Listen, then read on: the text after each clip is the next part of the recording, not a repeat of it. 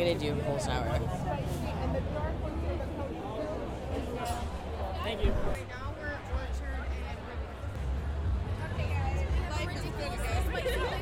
On October 6th, the annual Lower East Side Pickle Festival crowded Orchard Street between Delancey and East Houston.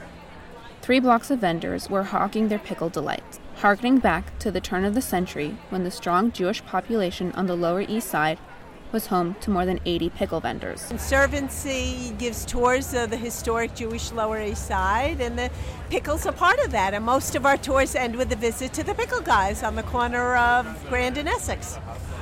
That's Lori Weissman, head of tours at the Lower East Side Jewish Conservancy.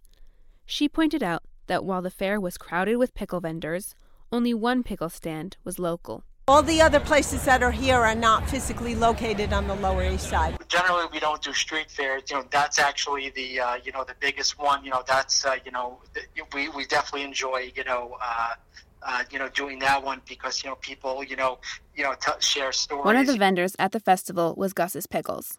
Joe Singer, the general manager of Gus's, said they make the special pilgrimage to the Lower East Side from their location in Brooklyn exclusively for this festival.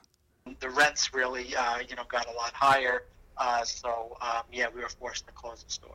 Their Lower East Side store closed in 2002. You know, people tend to talk about gentrification in, in a very um, broad strokes sort of way. And David Favaloro is director of curatorial affairs at the Tenement Museum. The Lower East Side is, you know, gentrifying in, in, in a way that has all sorts of repercussions for folks who've called this neighborhood home for, for maybe generations. But there's still the stinkiest block in all of the city, like around the corner, right? And like that was really just sort of interesting um, to me. That yeah, that is sort of a really, you know, it's not not as if like uh, something like that sweeps a whole neighborhood. That there are kind of pockets that remain, and maybe that's because they're not super desirable.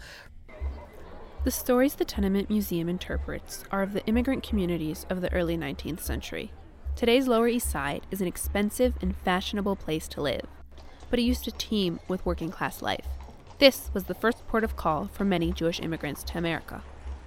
According to a 1927 Department of Public Markets report, the first pushcarts were set up on Hester Street in 1866. By the turn of the century, 2,500 open air vendors were actively hawking their wares.